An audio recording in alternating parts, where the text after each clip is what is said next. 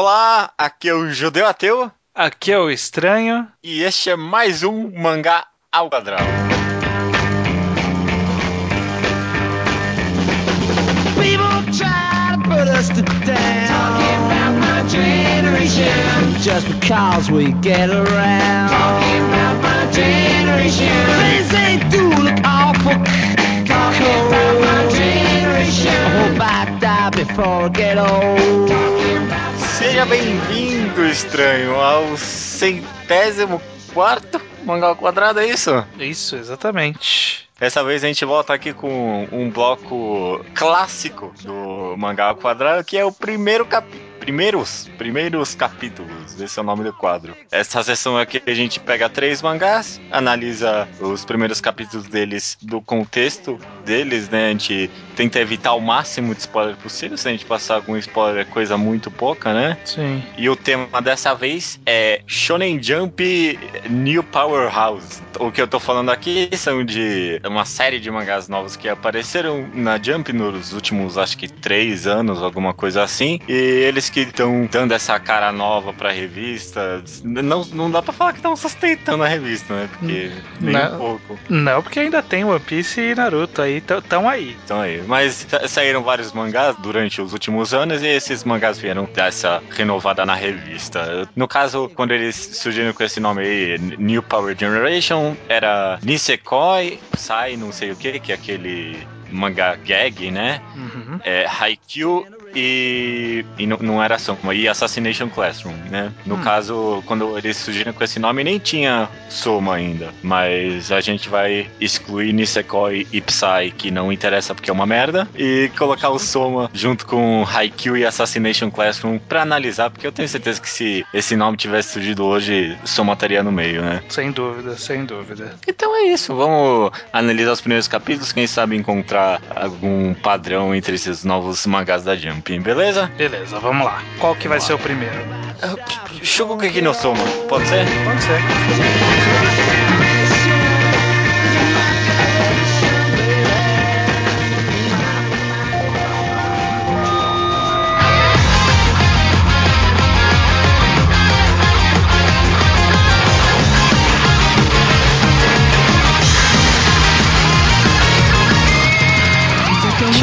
Soma, primeiro capítulo, The Endless Wilderness. Como é que fica isso em A português? Selva Sem Fim. A selva? Caraca, mano. É um bom nome de primeiro capítulo. É um bom nome, é um, bom, um nome impactante. Não que, nem, não que alguém se importe, né, com nomes de capítulos, mas... Tudo bem, tudo bem, não tem problema. O Shugeki no Soma já veio com, né, continuação, né? Ele já tinha tido um shot, acho que não foi nem na Jump, né? Acho que foi na Jump Next, alguma coisa assim. Uhum. E ele veio serializado aí. Tem essas primeiras páginas coloridas aí, como é de normal de mangá novo. Tem, tem alguma coisa que te chama atenção aí. A página dupla é muito boa, né? É muito bem feita. Eu, eu lembro que na época que saiu, muita gente torceu o nariz, virou a cara, porque Uhum. é arte digital, é colorização digital. E, e as pessoas, por algum motivo, consideram isso inferior, né? Consideram como uma arte É. inferior você colorir digitalmente alguma coisa. O que eu não vejo problema algum, né? Na verdade, a coloração digital, se, se existe a possibilidade e pode ficar bom, por que não utilizar a tecnologia, né? Eu também não vejo problema algum. Nem sabia, na verdade, que, ela, que era coloração digital. Pra mim tá ótimo. Essa primeira, essa primeira página dupla chama bastante atenção pra mim, bem clara.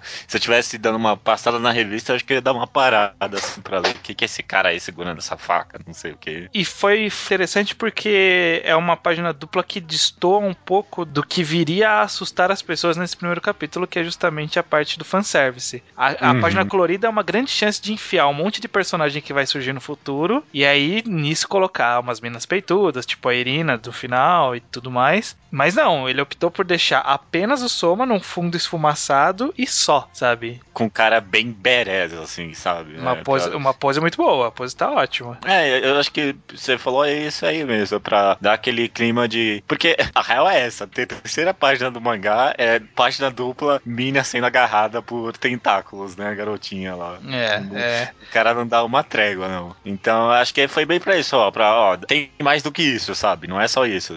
Dá uma chance. Porque É. esse. ah, na verdade, acho que esse artista, esse artista já veio meio conhecido de hentai que ele fazia também. É, Então, foi o cara que desenhava, ele era de hentai, era isso mesmo. Então pode ser que realmente ele vinha pra dar esse, essa chance aí pro pessoal. Uma impressão que eu tive é que foi um capítulo. Tipo, é, é um capítulo comprido, né? Porque tipo, são 40 e pouco páginas, mas a, aconteceu bastante coisa, né? O cara teve um pacing muito bom, eu achei. Ele tem praticamente dois clímax, né? Ele tem uhum. um conflito que se encerra, começa e encerra no mesmo capítulo, e ainda tem a segunda parte que, que leva pro que vai levar de fato o mangá, que ele tem bastante Sim. página também, né? Essa construção pós a derrota daquela mulher que quer comprar o, a loja deles, o restaurante. Com certeza. Uhum. Com certeza. É, foi isso aí que eu pensei também. O cara construiu dois capítulos ali na boa e funcionou muito bem. Eu achei que esse primeiro arco do capítulo me deu uma boa convencida do personagem. Quando eu fui ler, o Soma já estava sendo publicado faz um tempinho. Quando eu, li, quando, quando eu li esse primeiro capítulo, eu já, tipo, gostei do Soma.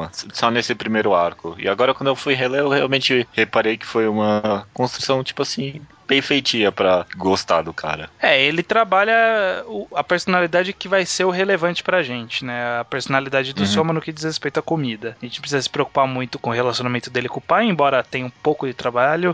A gente precisa se preocupar com a mãe, quem é a mãe dele, qual é o passado, onde ele estudava até então, quem são os amigos dele. Isso não é, não é importante pro desenvolvimento do mangá. Então, o autor ele opta por não falar de nada disso e apresentar a parte importante dele, que é a personalidade, como ele lida com a comida, essa coisa de tentativa e erro. Esse jeitão todo convencido dele também, né? Eu acho bem algo bem próprio. Exatamente, ele ser ter esse cockness dele aí de ser uhum. meio metido, meio é. é, que ele herdou do pai isso, né? Fica meio claro que o pai sim, também tem sim. um pouco desse ar e tudo mais. Mas combina, combina. Eu achei que ficou bem legal. No one shot que eu, eu li só agora, eu não tinha lido quando saiu, ele é, é ele é ainda muito mais, sabe? Ele é ainda mais putão ainda, mais filha da puta. Aqui ele ainda deu uma amenizada no cara. Mas eu acho que um ponto que é importante a gente passar, sem dúvida nenhuma, é sobre esse et que ele usa no comecinho, né? Ah, ele sim. tem esse, esses pontos que vão... que acabam sendo importantes porque as pessoas valorizam demais e o próprio autor valoriza porque foram páginas duplas. É... O uhum. que, que você achou, Judeu, de você começar a ler o mangá, que aí começa o setup sem, pô, tem uma batalha aqui entre um pai e um filho, cozinhando, ó, vai ser um mangá de culinária, olha que interessante, essa menina começou aí tentáculos. Uma menina com tentáculos. O que que, Cara, que que você achou disso quando você leu? Você lembra? Eu lembro que na primeira vez eu já achei legal, viu? Eu, eu achei. Ah, Mano, não, é, não, é, é, é, um et. Eu, eu, fiquei, ah, tá ok, tudo bem, é um et. Mas é um et justificado, cara. Eu, eu, eu, gostei, eu lembro que na primeira vez, sem brincadeira, eu, eu já pensei, poxa, o cara, a reação da mina é, é, tão forte que ela tá se sentindo assediada por um tentáculo. Eu achei, é brilhante, é uma metáfora isso, cara. Ah, mas é, é complicado, né? O autor, ele é, é um autor de hentai e aí ele mete uma cena dessas logo de é, é. cara. É, é para afastar a galera, cara. Eu é, realmente não consigo culpar as pessoas que desistem aí porque é, é um tapa na tua cara, assim, sabe? É. Porque hum. é muito. A pegada et do cara tá toda nessa página. É, eu acho que talvez eu também, na época, eu só continuei a ler mesmo porque o pessoal me convenceu de que tinha alguma coisinha a mais ali. E talvez eu já fui esperando um pouquinho a mais da obra, não sei. Talvez se eu acompanhasse desde o começo, eu acharia meio. Puta, sério, mano, sério. Mas é legal que no, no, final do capítulo ele dá tipo uma, uma construção pra essa mina que foi é, que foi assediada por tentáculos, sabe? Ela fica tipo, nossa, eu acho que eu gostei no final das contas, sabe? No, nos, nas últimas páginas. Por quê? Que as últimas páginas? O que, que tem dela? Ela, tipo, fica. Ah, não, não é nas últimas páginas, desculpa. Nossa, eu errei, eu errei. Isso aí é, de, é depois no. Quando saiu o volume fechado, teve uns extras, né? Aí nos ah, extras tem ela relembrando o Soma e pensando, nossa, acho que eu gostei um pouco no final das contas daquele povo. Será que eu sou esquisita, sabe? Ela fica se perguntando. É interessante, só um detalhe. É, eu não sabia dessa, não. Acho que saiu depois que eu já tinha passado esse capítulo. Aham, aham. É, saiu como extra mesmo. Uhum. Mas é, tudo bem. Essa primeira parte fechou ok no final das contas. É, ele abusa mesmo, né, doente? Porque, tipo, tem, tem umas três vezes nesse capítulo, né? É. Com a mina sendo agarrada, aí no fechamento desse arco e no fechamento do segundo arco também, né? É, até a Irina é. que aparece. Mas eu vou te falar que esse segundo que teve, né, do, da mulher e aí depois os caras, ele uhum. me deu deu uma. uma tipo, uma. Segurança. Um, um ânimo de que não ia ser só uma putaria por si só, sabe? Dá pra você ver que tinha. e- Ele talvez tinha alguma intenção artística por trás disso, por mais estranho que parecia. Aham. Porque ela, ela descreve todas as sensações e tudo mais, né? É, e- e- por que e- ela tá assim. Exatamente. E o fato do, de aparecer os caras musculosos, em poses e Uhum. luzes e tudo mais. E, ser, e, e já dá pra ver que a reação pra, pra essa comida é diferente da reação pro polvo. Então você vê Uhum. que, olha, o cara tá construindo uma identidade visual pra quando se, se come comidas muito gostosas. Então me diminuiu a preocupação, mas ainda eu fiquei meio com o pé atrás, né? Eu, ter Uhum. muita putaria nos capítulos seguintes. E não estava errado de que ia ter mais putaria, mas o autor foi diminuindo gradativamente ao longo dos capítulos. É, diminuindo porque, tipo, as batalhas duram mais, né? É. É, te- tem bastante ainda hoje em dia, quase todo ainda capítulo. tem, é. Mas você não acha que essa primeira parte que teve esse conflito foi, assim, irrelevante a longo prazo? Ele tem o seu papel Ah, introdutório, ele tem o seu papel introdutório, mas normalmente esse capítulo, esse formato de capítulo que encerra com ele derrotando a mulher, é o, é o tipo de formato de cap- primeiro capítulo de Shonen Jump, né? Que é uma história Uhum. que é fechada e que nem sempre tem relevância direta no enredo. Depois vai se tornar relevante ao longo prazo e tudo mais, mas, tipo, logo de cara, que nem o, o primeiro capítulo de One Piece. Tem uma história legal e tal, preparação pro Luffy sair, e o Luffy sai. E aí, tipo, daí pra frente é outra história. Sim. E esse começo de capítulo é a mesma coisa, né? Tem esse confronto aí, e daí pra frente ele vai pra escola e é outra história. Sim. Mas então, é, é- tipo, é chato, né? Porque se torna relevante daqui pra frente. Mas eu achei ruim justamente porque teve essas duas construções num capítulo só, né? Então, no final das contas, o capítulo terminou com vontade de eu quero mais ainda, sabe? Eu- nossa, eu, eu, eu li uns três capítulos depois que eu terminei esse primeiro sem querer, sabe? Só tipo de vontade de reler mesmo. Uhum. Então, funcionou pra mim. É, de fato, é irrelevante. Eu não serviu só como construção, mas como o cara conseguiu colocar mais coisa ainda, eu não vejo como demérito, não. Sim. Seria ruim se de fato terminasse com ele derrotando a moça e acabou, sabe? Eu não ia ter vontade nenhuma de continuar lendo. É, nesse, nesse, nesse sentido, o autor ele acertou mesmo de ter Uhum. feito essa segunda construção, de ter trazido o pai, fazer o pai sair, o- aí mostrar que o pai é um cozinheiro fudidão que tá viajando o mundo inteiro e todo mundo morre de vontade de comer a comida dele, e que existe essa escola, e essa escola é gigantesca, e as pessoas falham. Ele já começa a introduzir vários elementos que ele vai desenvolver mais pra frente, mas são dicas preciosas para um primeiro capítulo pra te manter entretido, né? Pra Uhum. te manter confiante de, pô, o que, que vai ter no segundo capítulo, né? Quem que é essa menina aqui que tá aparecendo recusando comida? Quem que é a mãe do Sim. Soma, né? Que até hoje a gente não sabe.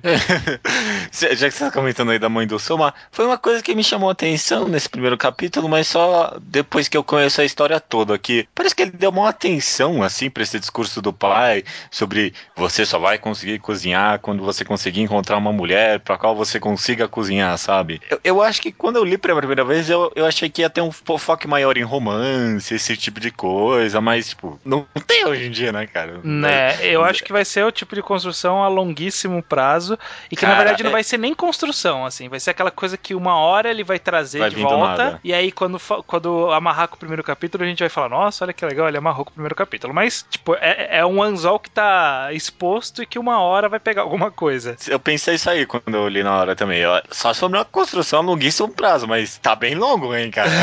Não, não, não, não há muita preparação pra isso mesmo. O trabalho do, do cara tá sendo totalmente diferente disso. Até tem uma espécie, hoje em dia, de harem em volta do Soma, né? Mas não tem. É, tipo, a construção é só das mulheres em cima do Soma, né? Tipo, você não vê nenhum sentimento do Soma pelas pessoas que estão em volta dele, sim, né? sim. É, e tem um harem mais ou menos, né? Tem uma menina. E aí tem outras que, que não tem esse, esse romance e tudo mais. Mas enfim, isso aí já são outros capítulos pra gente falar, né? Não é o primeiro.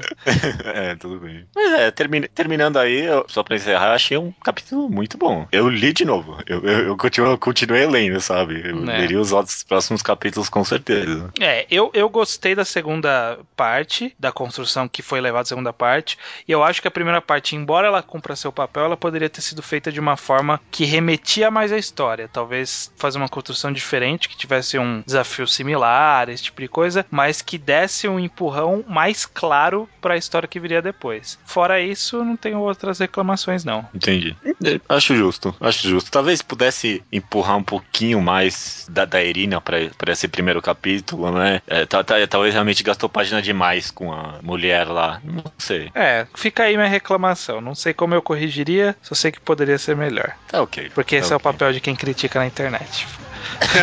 falar que podia ser melhor e não falar como. Não adianta não ajudar nada.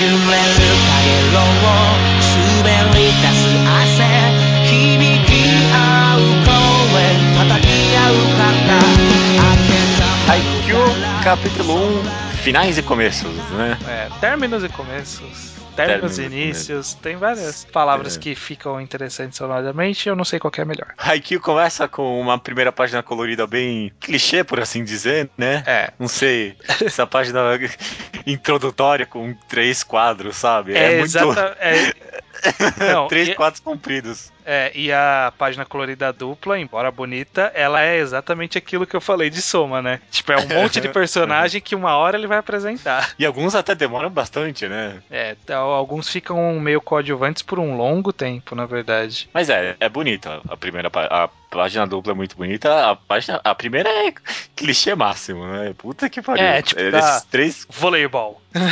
É. É tipo, É, é- caçadores, é, xamãs, piratas, é, ninjas, voleibol, é isso. É, é um pouquinho mais poético, né? Que Hunter x Hunter e Toriko, por exemplo, né? Tem. O, o cara já dá um inside aí sobre umas muralhas altas, sobre ele querer voar, Sobre a visão do topo, né? Pessoas conectadas também, né? Tem. Uhum. Na verdade, ele introduz logo de cara, né? Ele já deixa claro que precisa-se de três, né? Três passes para se conectar para formar um ataque. Esse é um dos pontos mais essenciais do, de- do vôlei e de Haikyuu, né? Que é do dessa questão do trabalho coletivo, da participação de vários personagens para poder fazer o time para frente, porque o vôlei é o, talvez o mais coletivo dos esportes, né?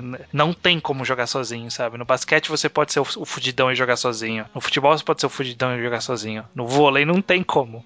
Não dá, é, realmente, realmente. Você não pode dar duas, dois toques seguidos na bola, literalmente. né? Exatamente. E você, se você jogar direto pra outra quadra sozinho, você vai estar facilitando o trabalho do outro time. É, realmente você precisa de um Uhum. trabalho em equipe. E isso é, É, um ponto certeza. essencial que ele já deixa no ar logo de cara e que vai ser construído um pouco nesse capítulo, mas vai ser mais construído mais pra frente mesmo. Com certeza. Esse começo aí é, é um começo bem, bem curioso, né? Hum, Eu acho que quando eu li pela primeira vez, eu não gostei muito e, e agora na relida eu não soube muito o que pensar, não. Ele introduz bem o personagem do Hinata, eu acho que isso pelo menos eu dou crédito, tipo, em duas páginas, assim, sabe? Já dá pra sacar o que esse personagem é. Com ele, ele entrando no ginásio, cheiro de salompas no ar, sabe? uhum. Você pega o clima do personagem que é aquele personagem meio clichêzão, sabe? Super entusiasmado. É, tudo entusiasmado, inocente, meio burrinho, não manja tanto, mas tem muita paixão e tudo mais. O restante do, do, do capítulo é, é praticamente um jogo, né? Eu não sei muito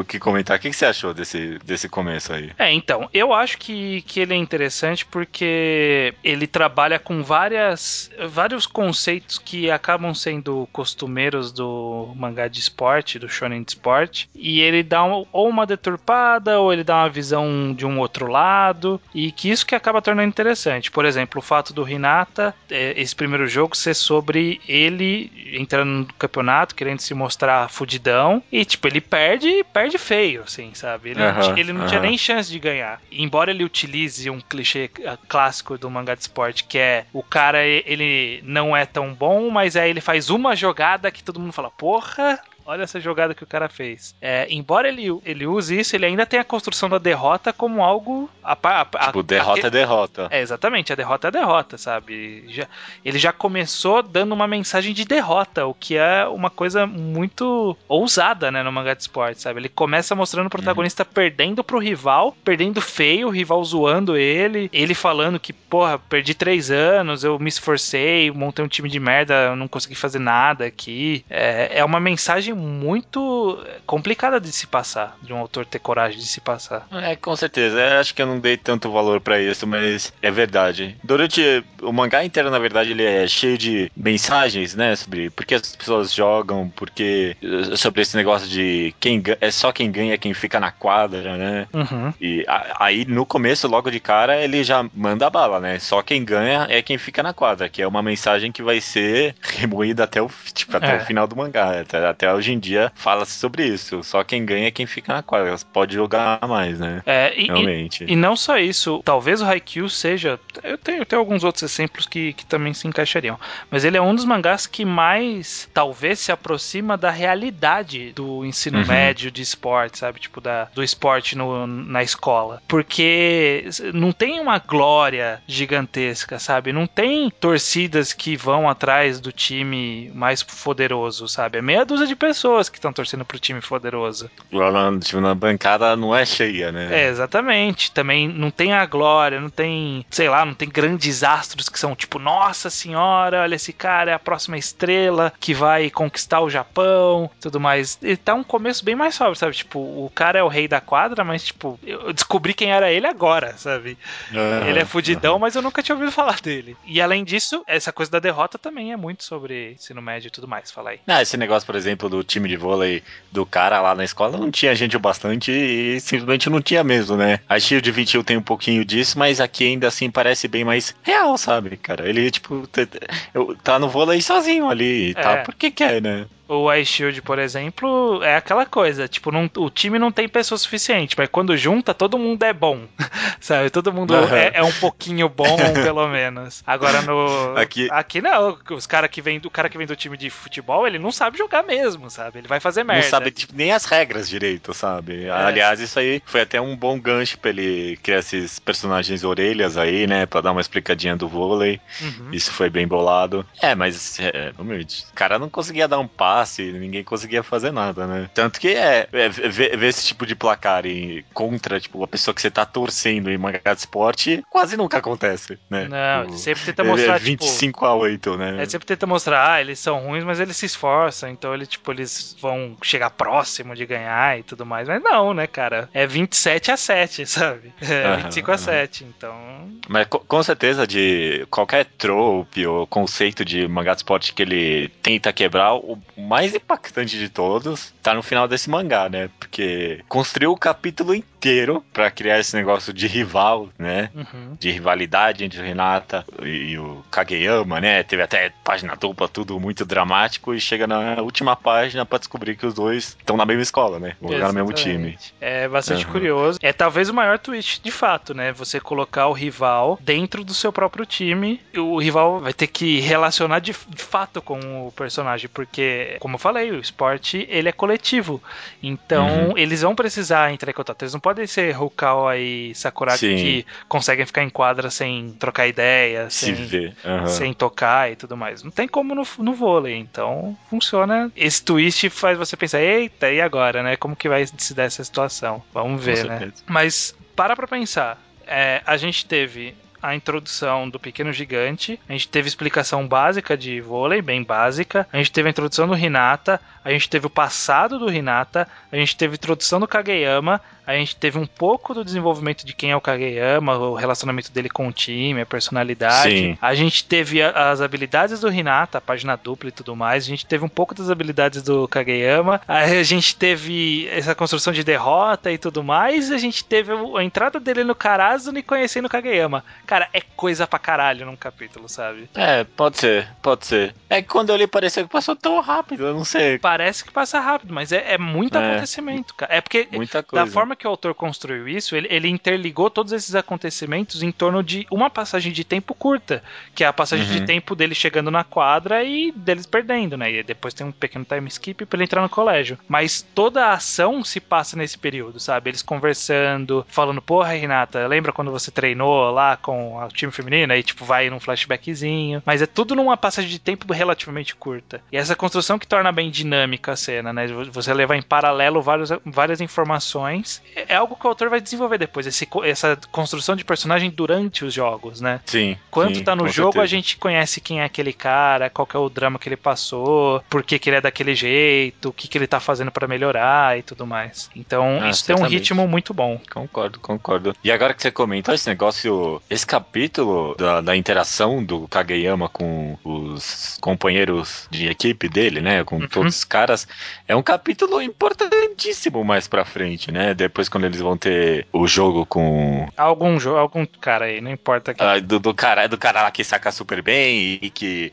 o Kageyama finalmente vai ter esse desenvolvimento dele tentar interagir com o pessoal. Esse primeiro capítulo é importantíssimo nesse primeiro quesito, porque é a única, é a única interação que a gente vai ter dele com outras pessoas que não sejam pessoal do Carazo, né? É, Exatamente. Então, realmente a gente pra ver essa transformação e tudo mais. Então, ela introduziu e trouxe vários conceitos que de fato seriam muito importantes pro mangá daqui pra frente. Uhum. É, um- é é um ótimo primeiro capítulo. É um Eu não sei. capítulo. Não me empolgou tanto assim, eu acho. Soma me empolgou mais do que Haikyuu nesse primeiro capítulo, não é, sei porquê. É que o Haikyuu, o poder desse capítulo, ele tá a longo prazo, né? O poder desse Uhum. capítulo tá no fato dele ter construído e dado bases que vão ser desenvolvidas ao pouco. Haikyuu, ele não é feito de grandes momentos. Haikyuu, ele é feito de uma continuidade boa, sabe? Ele, ele tem, Sim. ele tem uma ou outra cena que você fala, puta, essa cena em si, só ela, por si só, é foda. Não, é, é, tipo, é todo um contexto, toda uma construção, desenvolvimento e tudo É. mais. É, a- Haikyuu é mais Hikaru no Go do que Slam Dunk, né? É, mas pode-se dizer que sim, pode-se dizer que sim. Uhum, Nesse sentido de construção, de ter o contexto. Com- Com certeza. É um bom primeiro capítulo no contexto, né? É, e um último ponto que eu acho que vale a gente comentar um pouco é sobre a arte. O que, que você acha da arte nesse primeiro capítulo, Judeu? Ah, é muito boa. É muito boa, com certeza, cara. Eu não cheguei a falar mesmo, mas é fantástica, cara. Essa, arte foi uma das coisas que mais tiveram- me fizeram ter vontade de continuar a ler Haikyuu, porque ela dá uma sensação de movimento muito bom. Acho que a gente já comentou isso até bastante quando a gente comentava os semanais, que a, a- a sensação de movimentação dos personagens é muito real durante o jogo. Esses efeitos de Movimento e tudo mais. de movimento, é, tudo mais que ele faz com as mãos, é muito bom, é muito bom. É, existe muita gente que não gosta, né, da arte de Haikyuu. Muita gente fala que ela é mal feita, talvez por ela ser muito achurada, por ela ter proporções não humanas, porque não são personagens humanos, né? ele tem um ele tem uma cara que é única desse autor, sabe? Tipo, o tipo de formato de rosto, o formato de olhos, a disposição do, do nariz, boca, esse tipo de coisa, o formato da mão, sabe? São coisas do autor, não, não tem Sim. correlação com a realidade. Muita gente se incomoda com isso, muita gente fala, puta, olha aí tudo, olha essas proporções, não faz o menor sentido, olha o braço dele como ele tá fino num quadro e comprido no outro, não sei o que. Mas sabe, faz parte do dinamismo da arte do cara, né? Você, em nenhum momento ele tá buscando uma realidade. E De vez em quando ele faz uma cena com mais detalhes, por exemplo, a cena em que o Renata vai dar aquele corte lá que mostra ele pulando e tal. Sim. Tem mais detalhes, mas não é mais realista. Tipo, ele é Uhum, menos uhum. realista, na verdade, sabe? O Renato tá muito estranho nessa página, mas, mas tá muito bem desenhada, né? Tá sim, tá sim. Então, é é uma arte que ela desafia um pouco o conceito de beleza ser esteticamente próximo da realidade, né? Ele, É. ele tem uma beleza diferente da realidade. É, pode ser, acho que eu, eu concordo nesse sentido. E eu gosto muito também da, dos enquadramentos desse mangá. Ah, sem De- dúvida. de- desde o primeiro capítulo, ele funciona porque. É, é, por exemplo, um problema que eu tenho em One Piece, só como comparar. Tem muita fala e os, às vezes o enquadramento do cara é muito padrãozão, quadrado, quadrado, quadrado, e, e fica chato de ler. Mas em, em Haikyuu a gente falou, aconteceu um monte de coisa, teve tipo, muita fala, mas eu acho que ele é muito bom no dinamismo das coisas e a leitura é bem fluida nas páginas.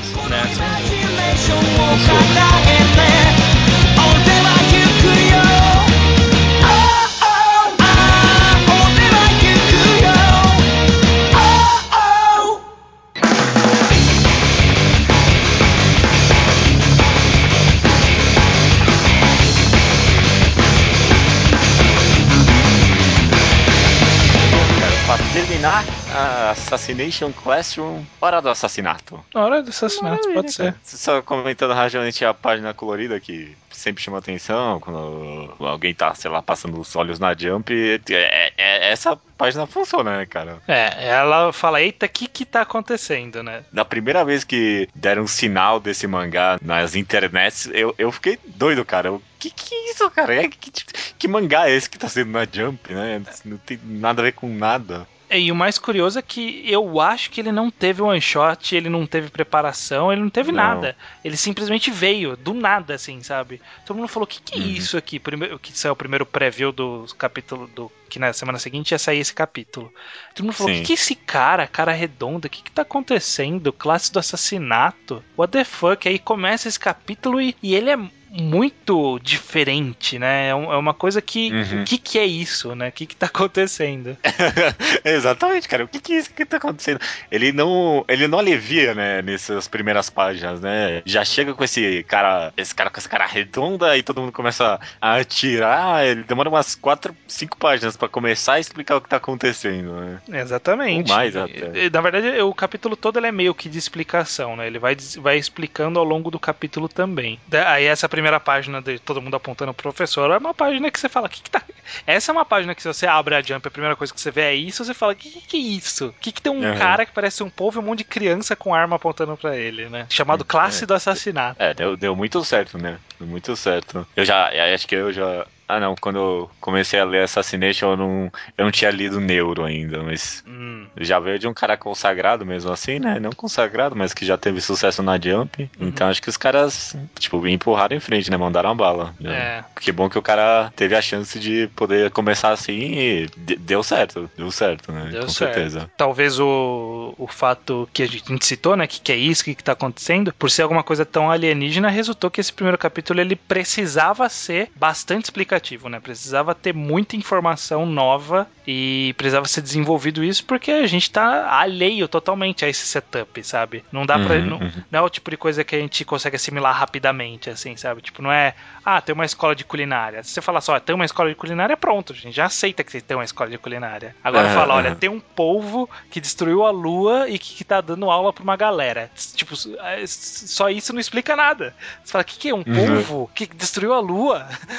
E a cara dele vai mudando de acordo com o humor também. E aí só tem um tipo de negócio. É, não, não dá, realmente. Pre-. Precisava-se de uma explicação e esse capítulo cumpriu justamente esse papel, né? De ser um capítulo explicativo de como, como vai funcionar essa dinâmica da sala. É, e não, não foi só explicativo também. Ainda teve o tempo de fazer um plotzinho ali e tudo mais. Sim, né? sem dúvida, sem dúvida. Foi, foi explicativo, né? Teve bastante infodump, né? Derrubou-se bastante informação, mas ainda assim foi um arco de acontecimentos e teve desenvolvimento de personagem. A gente conheceu um pouco. Já, já começou a ser introduzido a esse personagem tão interessante que é o Koro Sensei, né? Uhum, uhum. E e, e- e que convenceu já como personagem, né? Nem que seja só pelo efeito, o que que é isso, né? Deu, tipo, vontade de saber mais desse cara e tudo mais. Construiu-se muito bem essa situação meio dúbia dele, né? Ele destruiu a lua e quer destruir a humanidade, mas está ajudando de fato os alunos ao mesmo tempo, né? Uhum. E criou-se todo um mistério de por que ele tá querendo fazer isso, mesmo que até hoje a gente não sabe, né? Foi muito bom em criar um mistério e fazer você ter interesse por isso mesmo. O que é a parte mais difícil, na verdade, fazer você ter interesse por isso, porque é bem complicadinho mesmo. Cara, é muito complicado. Olha a cara desse personagem, sabe? Ele é uma- um polvo, um professor que é um polvo, que é um rosto que são dois pontinhos e um sorriso. Você tem que convencer a gente desse personagem, sabe? Uhum, é que agora, pra gente, ele já tá acostumado na nossa cabeça. Mas, cara, o autor ele foi muito bom em convencer quem é, que existe esse cara, sabe? Convencer desse personagem e dessa premissa. Porque não é fácil, cara. Não é fácil. A Aham. gente comprar um personagem tão alienígena, alienígena não no sentido de outro planeta, alienígena de diferente da nossa realidade. Estranho. É, não estranho. É.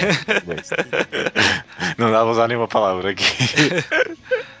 é, mas é isso aí, cara. Convenceu o personagem, teve. É, esse começo aí foram, acho que quase metade só explicação, né? Uma página que me pegou bastante foi do Koro Sensei atirando no próprio braço, né? Eu achei que, como espirrou muito sangue, sabe? Deu um clima de, de, de peso pro restante do capítulo. Uhum. Porque a maioria é só piada mesmo, né? É. Mas como teve, teve pelo menos uma cena ali que pegou pesado, sabe? Logo de cara, pelo menos nessa releitura eu pensei, poxa, acho que tem coisa séria aqui também, sabe? Uhum. O que foi outra coisa essencial da, da introdução desse personagem, né? Porque a gente vê essa figura caricata e a gente já pensa no lado cômico, no viés cômico. Uhum. E na hora que ele traz, né, esse braço explodindo e mais pra frente no capítulo vai trazer ele com o rosto de bravo e tudo mais, são partes importantes pra justamente convencer a gente desse cara, né? Quem que é esse cara e a gente ficar interessado em descobrir quem é o Koro Sensei, sobre esse contexto e tudo mais. É uma cena importante também nessa construção, de fato. Eu, gostei bastante. E, as piadinhas durante também funcionaram toda essa hora fa- fazendo piada com a velocidade e tudo mais. É. Ele, ele desviando lá do cara e ele penteando as sobrancelhas dele. É, né? então, pra- foi aí que ele me ganhou. Falou assim, ó, não só não estou conseguindo acertar ele, como ele está fazendo a minha sobrancelha de forma muito meticulosa. Muito bom. Cara, é muito pronto, né? Tipo, esse é o Koro Sensei, sabe? O cara que tá aí pra ser morto, mas ao mesmo tempo tá fazendo alguma coisa absurda que, com a É. velocidade dele. E já introduziu também esses personagens que mais pra frente ganhariam certa relevância, né? Hum. Principalmente o Nagisa e o. Principalmente o outro carinha lá, que é o bully, né? Da situação. É, Se bem que não sei se isso é spoiler ou não, mas é, ganha relevância pra frente, né? Praticamente todos os personagens que ganharam alguma coisinha aqui aparecem mais durante a história, né? Uhum, uhum. Você vê que ele tinha pelo menos o character design de vários personagens que ele queria que continuassem a aparecer, a aparecer durante a história prontos, né? Sim. Então, te- teve Nagueza, teve esse cara aí, tem aquele outro cara com óculos e parece que tem uma cabeça de pinto. Não, é todo mundo, na verdade, né? A Menininha de uhum. cabelo levemente caracolado, carinha de cabelo comprido, é todo mundo. No final, ele tem um. Tipo, ele já tava presente nesse primeiro capítulo pra ser trabalhado depois. Alguns menos, outros mais, mas tá todo mundo aí, né? Sim, todo mundo aí. É, realmente. Além desse capítulo, deu a confiança de que é, tava na cabeça de que queria planejar a sala inteira, nem que, se- nem que fosse uma espécie de unidade, né? Hum. Desde o começo. Então, é. Funcionou, funcionou, foi bem legal. E, e aí tem tá- a É. construção principal é a do Nagisa, justamente, né? Desse planinho dele, dele com o Bully lá, que eu sempre esqueço o nome. É, eu também não lembro, não tem problema. É, é, te- teve todo esse desenvolvimento do plano, né? O que, que você achou desse desenvolvimento? É, ach- achei bem curioso. Não dá muito insight, assim, do Nagisa, né? Eu achava. eh, Quando eu li, principalmente nesse começo, eu achei que era um personagem meio, meio sem graça mesmo, sabe? Uhum. Mesmo nesse negócio de. No começo eu não sabia se era uma menina ou não. Teve isso, né? Principalmente. É, todo mundo passou por isso por algum momento e muita gente até hoje acredita que é- pode ser menina. Mesmo o mangá falando o contrário.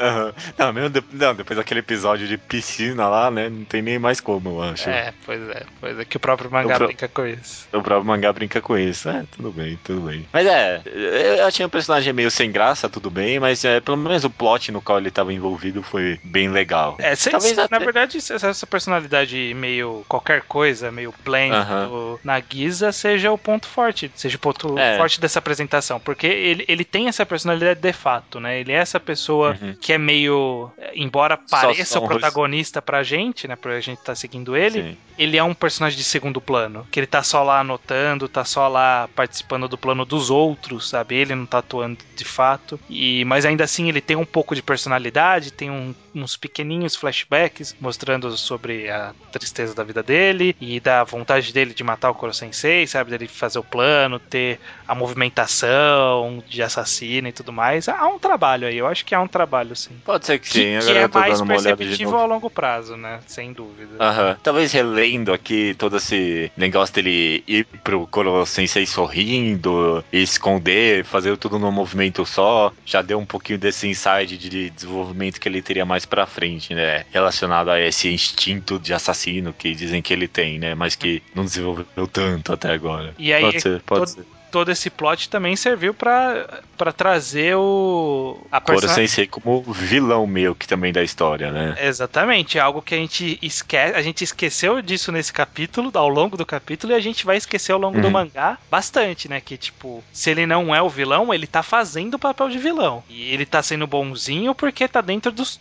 do, do que ele tá esperando ali. Quando sai do que ele tá esperando, ele deixa de ser bonzinho, né? É, é importante criar toda essa dualidade de, olha, tem um cara que ele não esquece, ele destruiu a Lua, ele vai destruir a humanidade, não esquece dessa informação. Não, e principalmente aquela cena dele indo atrás da casa de todo mundo, né? E roubando a placa, falando que não sabia o que podia acontecer com a família das pessoas, né? Hum. Uma cena pesada. Tem aquele quadro com aquela boca nojenta dele que não aparece de novo no mangá. Acho que falando que é muito pesado É. pra ele, não sei. É, boca muito detalhada, né? De, de fato. Aham, aqueles dentão. Essa cena foi be- bem forte e depois volta, né, pro sorriso. E, que- cria muito bem essa dualidade, realmente. Realmente É, foi- então, é, desde o começo interessantíssimo. trabalha essa, essa dualidade, isso que é bastante interessante. Já que a gente falou de arte de todos os outros, né, vamos falar um Ah, pouco sim. da arte dele. Vo- vo- Você olhando, agora que eu olhei um atrás do outro, né, depois de Haikyuu passei para Assassination Classroom, você vê bastante a diferença que Haikyuu é aquela chuva de retícula em tudo quanto é lugar, né? Aham, É, é um uhum. mangá bem escuro até, enquanto Assassination Classroom ele segue o padrão meio neuro, que ele é bem claro, na verdade, né? Ele usa Uhum. relativamente poucas retículas, né? É mais preto e branco mesmo. Tem umas retículas ocasionais ali. É, só pra objeto, coisa assim, né? Interessante. Talvez seja pra entrar num clima mais comédia mesmo. Talvez bem que Neuro também. É, Neuro também era comédia, era bem branco. Uhum. Acho que é só o estilo do autor mesmo, É, não sei. É, um- é um traço bem traço bem detalhado e o fundo bem branco mesmo, assim. É, é uma Uhum. característica bem interessante dele e que funcionou bem com o Koro Sensei, né? Dá pra fazer essas texturas e brincar bastante com a cor dele por conta disso. Eu, eu, eu achei que ele deu uma mainstreamizada assim. Não, não digo nem que é bom nem que é ruim, mas no traço dele comparado com o Neuro, por exemplo. Neuro eu achava que era um pouquinho, ainda mais um pouquinho mais estila, estilizado do que é agora, sabe? Um pouquinho mais dark, não sei. Aqui tá com um pouquinho mais de cara de Shonen Jump, eu achei. As coisas são um pouquinho mais redondinhas e tudo mais. Achei que até que ficou melhor mesmo. Eu gostei, eu gostei comparado com o começo de Neuro. É, ele tá mais limpo e mais próximo da Shonen Jump, mas ainda assim ele tá bem longe da Shonen Jump, né? Convencional. Ah, claro, claro. Não, não, não, há como negar. Haikyuu e Soma até se parecem um pouco, né? Agora, Assassination é outra coisa. É outra coisa, realmente. Ah, isso aí provavelmente também só foi benéfico ainda mais pra esse o que é isso, o que é esse mangá e fazer todo mundo se interessar pela história, né? Exatamente, exatamente. Ma- Mais um ponto aí. Mas ainda assim, bem mais próximo da realidade do que Neuro, né? Neuro era um pouco mais. Na verdade, era bem mais estilizado, né? Ele tinha. O que o Koro Sensei Aham. tem de loucura na- no seu design era tudo em Neuro. né? É, no design, na- nas caretas, em, é, em tudo, em tudo. É. O que não é ruim, obviamente, né? Era bom do seu jeito também. Eu acho que ele mudou certinho pra esse tipo de história. Quem sabe ele já fez pensando que ia ficar tão popular quanto ficou, né? Não sei se ele tava torcendo pra pegar meio de toque de novo, né? É, Poder fazer o que queria. Mas ele já veio com essa pegada, né, nessa série, porque ele já veio com um final telegrafado, né? Ele falou: olha, tem final, tá planejado, tem uma data fixa, e conforme eu vou anunciando as datas ao longo do mangá, eu vou mostrando o quão próximo eu tô daquele final, né? Uhum. Então. Não fica- estamos tão longe, aparentemente, aliás. Não estamos. É, não estamos tão longe, talvez. Talvez, Talvez. acabe mais rápido do que a gente espera. Interessante, interessante. É, é um, da, daqui esses aí, com certeza é o primeiro é, capítulo mais interessante. Não sei dizer se é o melhor primeiro capítulo, mas é o mais interessante e que me mais deu vontade de continuar a ler a série, com certeza. Vamos fazer uma discussão rápida aqui, Judeu, que você tinha proposto, dessa questão do que, que esses capítulos têm de Uhum. Powerhouse. O que, que você acha, além desses três capítulos agora? O que, que você pensa que talvez eles tenham em comum? Que tipo de pegada? Algo desse gênero? Acho que to- de todos aqui, não tem nenhum, nem Soma, nem Soma é tanto. Soma talvez um pouquinho, vai, mas nenhum deles é Battle Shonen padrão, sabe? Hum, Haikyuu você vê desde o começo que ele quer quebrar barreiras do que é o shonen de esporte, principalmente com esse plot twist final. Assassination Classroom é outra coisa Uhum. e, e Soma é o que mais se parece um pouco com um Battle Shonen, mas ainda assim é bem diferente. Que, que nem Battle Shonen de comida é o que? É Toriko. Agora a- aqui é, é outra coisa, não, teve, não tem nenhum oponente tão claro assim nesses primeiros capítulos. Ele tá cozinhando mesmo, sabe? sim, sim. Então, a pri- primeira coisa é isso. Não tem nada que é cancelado todo mês. Na Shonen Jump, não tem os cancelamentos. Desses aqui, nenhum tem cheiro de cancelamento, não. É, eu acho que, que um ponto que, que me tira esse cheiro de cancelamento e é o tipo de coisa que sempre. Eu sempre falei isso, né? Cheiro de cancelamento. Que às vezes você lê uma série, você fala, putz, isso aí não vai durar. É, Pra mim. Eu, eu sinto que esses três, eles têm um plano e confiança nesse plano, sabe? Tipo, eles têm um objetivo já de cara e eles já deixam claro esse objetivo, sabe? Haikyuu, vou fazer o Shonen de Sport, mas vou fazer uma pegada diferente. Vou fazer com derrota, vou fazer com um personagem lidando com quem não quer lidar, vou fazer com um esporte diferente, que é coletivo, vou fazer diferente. Assassination Classroom, vou fazer um personagem estranho, vou criar um conceito maluco, vou dar um prazo final, vou ter muitos mistérios a ser revelados. O Soma, pô, depois que ele faz essa primeira construção meio mais ou menos, né, que ele já falou, ele tem a segunda que é, pô, olha, tem um pai que cozinha pra caralho, aí tem essa questão da escola, essa escola é gigante, é difícil entrar, o que que é essa escola, quem que é essa menina, sabe? Ele já, ele já tinha uma outra, ele já tinha esse objetivo também, sabe? O pai Sim. do Soma ele, tava na cara que ele tinha estudado naquela escola desde o primeiro capítulo. Uhum, então, uhum. Te, existe toda uma lógica aí de, tipo, eu, eu, vou fazer isso daqui. E faz. Não é um, um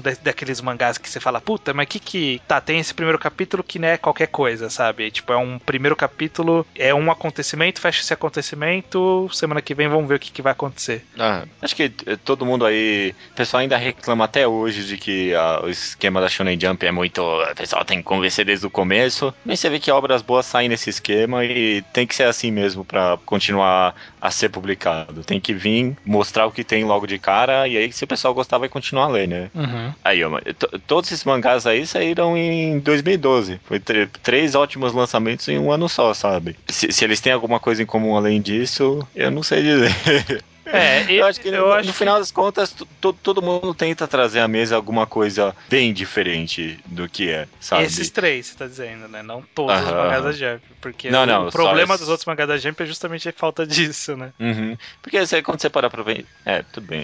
Esses mangás vieram substituir o que quando você pensa, para pra pensar? Beelzebub, o Reborn, Bakuman, talvez, que era um pouquinho mais diferente, mas mesmo assim. Então são tudo a mesma cara, sabe? É tudo Battle Shonen que ainda funcionava no começo dos anos 2000. Eu acho que hoje em dia a revista tá com essa cara de querer coisa mais diferente e que desafia um pouquinho mais os leitores, talvez. É, não o não convence mais o setup de One Piece, sabe? Por melhor uhum. que seja o começo de One Piece, eu acho que se ele tivesse começando hoje, ele não emplacaria, sabe? Não, porque, não emplacaria não. Porque é uma coisa que é que agora já emplacou, a gente já viu a capacidade do Oda e tudo mais. Mas hoje em dia, o, o público moderno, ele não é mais aquele moleque dos anos 90, sabe? Uhum. E a revista, embora ela não esteja se metamorfoseando tanto assim, o, o que vem sendo produzido nela é metamorfoseado de alguma forma, é influenciado por, por gerações novas, né?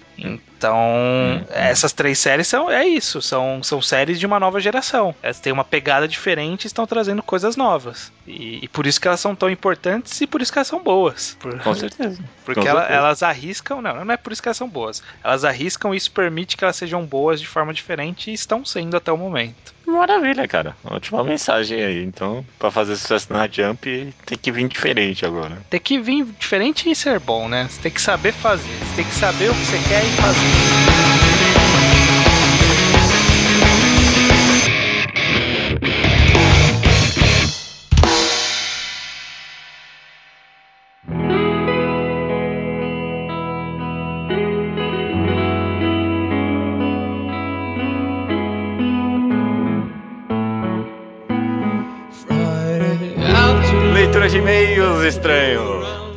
De e-mails, Judeu Ateu, do episódio 103 de capas e títulos. Corretíssimos e-mails que a gente lê aqui chegam no contato arroba alquadra.do, um e-mail para qual as pessoas podem enviar qualquer tipo de crítica ou elogio também. Também podem enviar pra gente recomendação do ouvinte, uma recomendação em áudio que vocês gravam, mandam pra gente e a gente coloca aqui mais ou menos de três ou quatro programas, correto? Correto, exatamente. Vamos rápido que temos muitos comentários, e-mails e tudo mais. Vamos começar com a sessão Slowpoke Report, onde as pessoas falam sobre obras que a gente recomendou no passado e elas leram ou comentam sobre episódios antigos, como foi o caso do Fábio Emílio Costa, que diz pra gente que leu Santionisan por quê?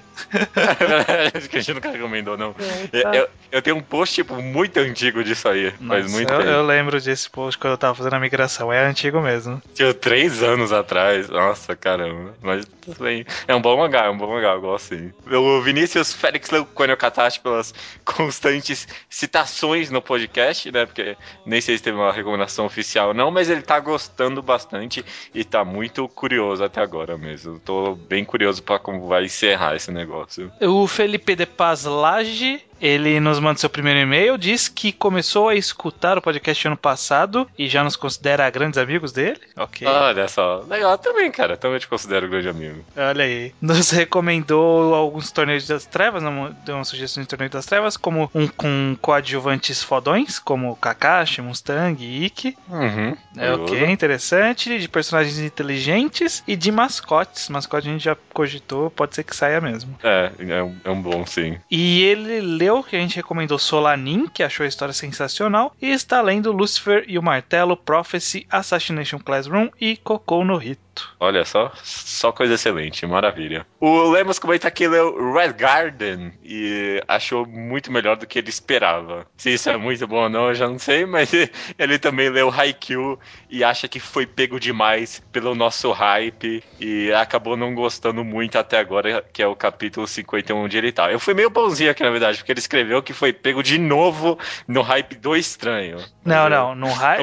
Foi um exemplo de hype do estranho, mas não quer dizer que o hype de Haikyuu. Você hypeia Haikyuu muito mais do que eu. É, sim, sim, é sim. Ele tá no começo do jogo contra o A- Abu Jusai lá, que é o cara do corte fodão. Esse é, ó, esse é o melhor jogo do mangá. Se você terminar esse jogo aí e não gostar, larga mesmo, porque vai ver não é pra você. É, lembrando que a gente já comentou nesse mesmo episódio, Haikyuu não é frente de grandes momentos. Se você tá lendo procurando É. grandes momentos, você não vai achar muitos, não. É, é, tem algumas coisas legais e tal, mas é toda uma questão de construção a longo prazo e desenvolvimento de personagem. Tá É, certo. é um pouco mais sutil. O Taka terminou de ler Slandunk e gostou muito e com certeza compraria se republicassem aqui no Brasil.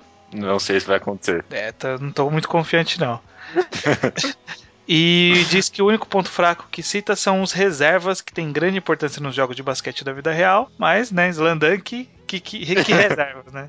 Torcida, né? Fala, fala o nome de dois reservas do Slandunk. Não, Oguri e... ca- e... Tinha um outro lá, Yoshida, era alguma coisa assim, não Ashira, era? não era? Não sei, não sei. Mas tinha, tinha mais um que apareceu em um capítulo, eu lembro. Em uma, exatamente. O Sávio Carvalho Siqueira, 21 anos, estudante do oitavo semestre de psicologia, caramba, Corumbá, do Mato Grosso do Sul, leu seu Twitter e gostou bastante da experiência. Quer saber por que o judeu eu não gostou do final? É, eu achei que o final foi péssimo porque deixou muita coisa em aberta que não precisava deixar e não justificou um monte de temática que tinha trazido. Foi um final muito Battle Shonen padrão pro, tipo, tudo que a história tinha trazido até agora. Então, Deus Ex Machina é o máximo, sabe? Ele também fala sobre o podcast 100, onde ele diz que sim, fazemos parte do dia, dia dele, porque houve sempre a gente no caminho da faculdade. Do Torneio das Trevas, eles sugerem sobre samurais e espadachins. Esse é legal, eu não tinha pensado nisso não. E do podcast Spoiler, ele diz que está fazendo um TCC sobre e que pesquisas indicam que as pessoas que recebem o spoiler e aceitam isso costumam sentir uma maior proximidade com as tramas e são reforçadas a continuar acompanhando para saber como irá acontecer. Então, ó, o que eu falei que eu sabia que tinha algumas pesquisas aí não foi em base de nada. Então, Olha aí, quem diria. quem diria? Já partindo para as rapidinhas e comentários desse último programa, que foi sobre capas e títulos, teve, obviamente, como era de esperado, várias pessoas que deram vários exemplos, né? Então vamos fazer uma Uhum. listinha rápida aqui dos- de alguns exemplos citados. Como, por exemplo, Fábio Emílio Costa fala da capa de Kurosagi Delivery Service of Corps. Diz que é uma capa muito boa, eu vi aqui no Mangá Database, Mangá Cover Database, e é bem bacana mesmo, tem um estilo bem próprio e tem Uhum. uma constância e tudo mais. Ah, o Felipe de Paz Lage fala de Dragon Ball como uma da capa, um tipo de capa que não fala nada sobre o conteúdo, que você falou, tipo, que é verdade, não diz nada, né? Tipo, eles andando num carro, eles nem andam de carro, né, sabe?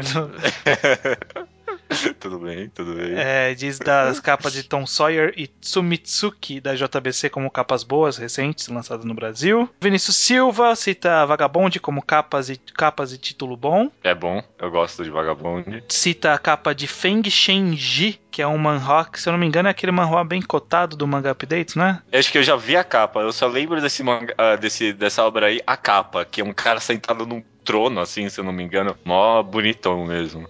É, e ele também sugere, esse pro- o próprio Vinícius Silva, ele sugere um título não merda traduzido do de Rurouni Kenshin. Ele sugere Kenshin o Andarilho. Olha aí. É um bom título mesmo. Melhor que Corona Kenshin, eu acho. Sim, sem dúvida. Diego C. Castro fala de Battle Royale, que é um título sonoro. é, Uhum, com Refa- certeza. Refábula, que é um one shot do Henshin Mangá, que é um one shot brasileiro, que é um re que é feito com um re dentro Sim. de colchetes, e um que é menor que um terço, que é desenhado como se fosse um coraçãozinho de emoticon com um risco no Sim. meio, assim. Que é uma HQ nacional, também tem um nome que brinca com o símbolo. E também cita Holic, com capas, uma capa que é muito harmônica, embora tenha muitos elementos na capa, ele sempre fica harmônico e tal. E por fim, o Sábio Oliveira Siqueira. Aliás, o Sábio. Nossa, que nome que é esse que eu falei, que não tem nada a ver com o nome dele.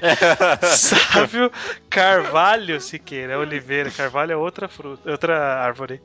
Sávio Carvalho Siqueira, que cita Dororedoro, que é a capa do primeiro volume, pelo menos o japonês que ele ganhou lá. Ah, tá. Ela é uma capa que tem escamas, as escamas da capa do primeiro volume são feitas em relevo. E ele mandou uma foto e é muito, muito show de bola, cara. As Da hora, americanas é assim ou não? Não, não. Mas, mas, eh, agora que ele eh, citou Dorredouro, rapidinho, eu uma coisa que eu lembrei que eu queria comentar, eu comentei que Dorredouro tem, tipo, a contracapa legal, sabe? a- a parte de dentro é, tipo, a boca do lagarto, sabe? Como se você estivesse vendo por fora. É, é, é muita hora, é muita hora. E, e toda a página inicial de Dororedoro é, um, é uma da porta de um dos magos do, do, ma- Hum. do mangá, sabe? E até tem, tipo, um foreshadowing de um dos magos. É super interessante isso. Ah, bacana. E por fim, a Jessie que comenta que nunca vai esquecer das capas de Banana Fish pela Viz, que só pegava um quadro do mangá e colocava um fundo amarelo atrás. Aí é preguiça já, né? É. Puta que. Aí já é zoeira já. Beleza. O Vinícius Félix, 19 anos, que diz que alguns critérios dele para gostar de títulos são títulos em inglês, aí ele cita Baby Steps, Air Gear e Eden It's an Endless World. Esse é um bom título. Um título irrever irreverentes, né? Ou inusitados, tipo 666 Satan e Sexy Command Guidance. É, são bons títulos mesmo.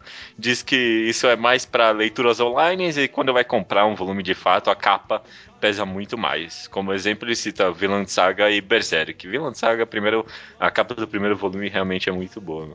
Dá É. vontade de comprar. E nem é a melhor arte do autor, do autor ainda, né? Essa que é. É. a parte mais incrível de tudo. É bonito e nem é a melhor arte. Uhum. O Diego Secasso ele diz que nunca me usará, usará o estranho, como referência de título bacana, porque tudo que eu achava bom ele achava ruim. Aliás, o contrário, né? Tudo que eu achava ruim ele achava bom. Tudo bem, Sim. acontece. Ele também diz que achou que ficou um pouco confuso, que nós misturamos as capas que são voltadas para o comercial e capas que são mais artísticas, e a gente jogou ambas com os mesmos critérios, sendo que elas têm propósitos diferentes e tal. É, eu entendo. Talvez um pouco. É, É. Dá pra pensar talvez. assim, mas lembrando que o mangá é um produto, então ele tem a parte artística e o comercial juntos, né? Tipo, faz parte. O que é, É. uma arte que não vende pra ninguém, né? Um quadrinho que não vende pra ninguém. Dá- pra entender essa crítica. Se- Foi aceita. Se ninguém compra o quadrinho no meio da floresta, será que o quadrinho existiu? Próximo aqui, o Equinócio, ele, ele diz que prefere títulos que sejam bem espalhafatosos. Do, do cinema, ele tira os exemplos de Dr. Strangelove, or How I Learned to Stop Worrying and Love the Bomb, e Brilho Eterno de uma Maid Sem Lembrança. Esse, mano, é um bom título mesmo, puta que pariu. É, Doctor Strange Love, as pessoas só falam Doctor Strange Love por causa disso, né? Porque É, eu não, eu não sabia que tinha esse segundo título aí, não. Caramba. E nos, nos mangás ele gosta de Tekon King Crit, que é um título que brinca com duas línguas aí, né? Acho que tem francês e tem japonês aí no meio, não sei direito. É Roku Denshi Blues e Roku Denashi Blues. Roku Denashi Blues e Helter Skelter. Ele gosta também de Helter Skelter, justamente pela referência sonora aos Beatles e tudo mais. Bem curioso mesmo. E no fim das rapidinhos, o Rafael de Santos Tomás não gosta de capas que não dizem absolutamente nada sobre a história. Por exemplo, as de Elfen Lied, que só o personagem daquele volume com um fundo branco atrás. Várias reclamações as capas de Ofelia. Eu acho bem feias também. Não dá vontade de comprar nem um pouco. E ainda aqui pros comentários dos e-mails que a gente recebeu aqui, o primeiro Leonardo Souza, grande amigo nosso, 18 anos do Rio Grande do Sul. Olá, podcaster, podcasters que vem grande na boca. Ok, tudo bem. Devo dizer que. Devo dizer que decidi mudar o título de uma história que estou fazendo depois de ouvir o programa. Agradeço pelo problema que criaram a me fazer notar que o nome não era bom. A gente está participando bastante da criação dessa obra aí do Leonardo Souza. Eu quero uns royalties depois aí. É, quero só ver quando sair. Eu percebo que muitas vezes a primeira impressão que eu tenho do mangá não vem nem do título nem da capa, mas do conceito. Até hoje não sei o nome e nunca vi a capa daquele mangá da Barata Moe, mas conheço o mangá simplesmente pela ideia diferente. Às vezes o título em si se torna algo muito secundário, principalmente quando as obras são muito recomendadas. Poxa, nossa Midare, por exemplo, tem pelo menos três títulos, mas o que me chamou para a obra foi o conceito da sátira do Battle Shonen e os bons personagens. Uma curiosidade que descobri e citei no Twitter é que o nome Lucifer e o Martelo é uma referência a um livro chamado Lucifer's Hammer, que trata de um meteoro que está em rota de colisão com a Terra. Duvido que seja coincidência. Também acho que quando tem uma brincadeira assim com o título, eu também acho que é bem interessante. E ele aqui nos recomenda, uhum. o Leonardo Souza ainda recomenda presente o jogo Badland, que é uma mistura de Flappy Bird e Limbo, e deixa a sugestão de uma segunda potência sobre mobile games. Sugestão interessante. Pera aí, chegou, chegou a polícia aí, hein, Judeu? Chegou, chegou mesmo.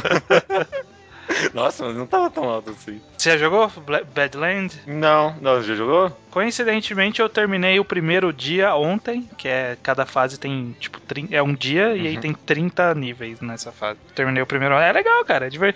Assim, é um passatempo, né? Não é nada, tipo, ó, super elaborado. Mas a jogabilidade e tudo mais é interessante. Eu acho. Eu, eu, eu gosto, eu gosto. É um bom passatempo. Uma ah, boa recomendação. Fica a dica aí para quem tem. Eu acho que tem para iPhone também. Android com certeza tem. Às vezes tem alguma coisa a mais também. Limbo à primeira vista parece meio. Não, não, acho que Limbo desde a primeira vez que eu peguei era algo diferente. É. Não sei. Fica aí a sugestão de qualquer jeito, né? Fica aí. E por fim, o e-mail do KZK888 ele diz o seguinte: e aí, judeu estranho? Curso Administração e uma das matérias que possuo da área de marketing chama-se Branding, em que aprendemos a analisar diversos aspectos de uma marca. Falo isso pois creio que esse dez, é, centésimo terceiro podcast se relaciona muito com essa matéria e, mesmo sem vocês saberem, acabaram se aproximando de diversos conceitos abordados nela. A gente faz isso direto. De novo. A gente, a gente faz isso na cagada direta, em vários temas. É, a gente surge em 40 minutos aqui com os conceitos que as pessoas tiveram anos para trabalhar, né? É, é, normal isso mesmo. Ó, ele diz o seguinte: para a formação de uma marca existem sete elementos possíveis, e um deles é nome. E a fim de observar se um elemento é ou não bem criado, analisa-se seis critérios de cada um, em que são esses. Vamos lá os critérios que tem. Vamos fazer a correlação com os títulos aqui, ó. 1. Um, memorabilidade, que analisa até que ponto o consumidor é capaz de se lembrar do nome. A gente falou disso. Comentamos isso, sim. 2. Significância. Analisa se o critério é capaz de ser associado com outra coisa relevante. No caso, veria se remete a algo da trama, do gênero, do enredo, algo externo, etc. Falamos disso então, também. Atratividade Vidade, que é algo mais subjetivo, que a gente também comentou. Mais ou menos, uhum. Transferibilidade, capacidade de se transferir geograficamente, o que relaciona bem com a discussão de subtítulo em inglês e das traduções. Hum. E a capacidade de transferir-se em diferentes segmentos de mercado. No caso de mangás, poderia ser no sentido de criação de anime, light novel ou live action. Também uhum, falamos, uhum. olha aí, estamos muito Sim. bem. 5. Uhum. Adaptabilidade, capacidade de se adaptar às mudanças culturais e, e sociais ao longo do tempo. É o que vocês disseram dos títulos como X ou 2000, que são péssimos nesse critério, justamente por estarem associados aos anos 90, não se adaptando bem à passagem temporal. Somos gênios. E por fim, 6. Proteção. Proteção legal, isso é, se é um nome que ainda não foi registrado ou é proteção criativa num sentido que se o elemento seja único e não remeta a outras marcas. Se alguém criasse, por exemplo, um mangá chamado de basquete chamado O Basquete de John, várias, entre vários motivos, seria uma bosta por, porque remeteria diretamente a Kuroko no Basket. É, ele não poderia chamar o basquete que o John joga também, né? É, exatamente, exatamente. É, e ele disse também num segundo e-mail que as capas podem ser analisadas com base nesses mesmos critérios. É interessante. Pior que dá pra aplicar mesmo, olha aí. O, o mundo do marketing estudou tanto pra chegar a uma conclusão que a gente fez aqui, ó, em meia hora de podcast. Nem, nem, não tiver nem esforço, né? É, Aí. Eu, posso dar aula de marketing já. Já pode dar aula de tanta coisa, já. Nossa, não. Dar uma enrolada Não fora. não. É, da- dar a aula não significa que a aula será boa. Nem que estará Mas dá pra correta. enrolar. É. Dá pra enrolar. Ah, dá- acho que a gente consegue fazer um curso de enredo, de mangás, enredo de quadrinhos, assim. Só na enrolação mesmo, Só sabe? na enrolação. Cara, se você me Dá- desse essa lista com esses seis itens, nossa, eu consegui enrolar por uns 20 minutos de É matéria. 20 minutos, mano, dá umas ci- quatro aulas enrolando com isso aí, fácil. Nossa, Que deve até ser o que o professor deve fazer, né? É. Beleza, cara, beleza. Beleza. Tem É, alguma coisa pra comentar aí? eu não sei, a gente não conseguiu definir um formato, a gente fala sobre qualquer coisa, então eu vou falar sobre qualquer coisa. Comecei a jogar. Fala aí sobre qualquer coisa. Comecei a jogar Bioshock. Eu já joguei o Infinite e eu comecei agora a jogar o Bioshock. Já jogou? Ah, você começou pelo Infinite, é? É porque era o que tava mais barato. Ah, tá. Mas é muito bom o Infinite, não é? É, mas eu já terminei faz tempo já o Infinite. Ah, Agora eu tá. comecei o Bioshock essa O semana. Bioshock primeiro. Já, o primeiro eu já joguei. É muito bom também. É muito bom. É, eu tô bem no comecinho, né? E eu já, já entendi o que, que as pessoas sempre temem aquele Big Daddy, que é foda. Mano, não Quando, dá. não quando dá. você tá de boa e o cara tá andando ali na moral, aí você fala, "Ih, caralho, é agora. É, é um jogo bem mais de terror, horror do que Shooter, né? Infinite, é. Uhum, bem, mais. Você tem alguma coisa É. a comentar que você tá fazendo de diferente? Jogando, lendo, ouvindo? Olha, toma aí, é, vou comentar então rapidinho, só já, já que é qualquer coisa. Eu tava vendo a terceira temporada de Korra, é, Hum. o Avatar, né? Faz um tempinho. Eu parei porque não tava com tempo na época. Eu voltei agora, terminei. Melhor temporada da série, viu? Terceira temporada terminou de forma muito espetacular, viu? Quem não botava muito fé na série depois dessa segunda temporada que foi meio fraquinha, pode ver essa terceira que, nossa, foi muito boa e a quarta já tá chegando aí esse mês que vem. Eu tava meio nessa, se alguém tivesse me recomendado a terceira temporada, eu teria visto. Então, quem tá na dúvida pode ver que foi muito boa a terceira temporada de Korra. É, vocês, vocês se dedicam bastante se vocês forem de Avatar, porque todo mundo falou que a primeira tava uma merda e aí reclamou. aí a segunda tava ruim e continuou assistindo, sabe? Nor- Normalmente as pessoas dão uma temporada de tolerância. Se tem uma, uma temporada ruim, a seguinte eles dão mais uma chance. E se tá ruim, desiste. Mas não, vocês não desistiram. Eu não, eu não achei a primeira temporada ruim, não. Eu achei, eu achei uma, uma boa temporada. A segunda teve um final meio broxante, mas essa terceira foi do começo ao fim. Nossa, 10 de 10, eu gostei muito. Ok, fica a recomendação aí. É, mas tem que dar uma forçada pra gostar mesmo. Eu tô, eu tô devendo assistir Avatar faz anos já. Eu não vi nem o clássico ainda. Não, é bom, é, é- é uma série muito boa. É uma série muito boa. O primeiro, então, dá pra ver, assim, sem dúvida. Um dia, quem sabe? Quando acabar Arrow, quem sabe? Vixe, Arrow. Arrow é bom? Cara, eu tô na segunda temporada e tá legal. Tá legal. Foi mais legal do que eu achei que seria.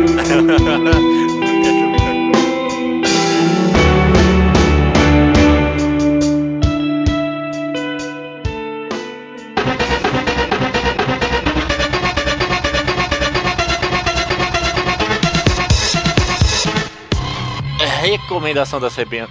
Ah, merda. Nunca. Nunca vai de primeira.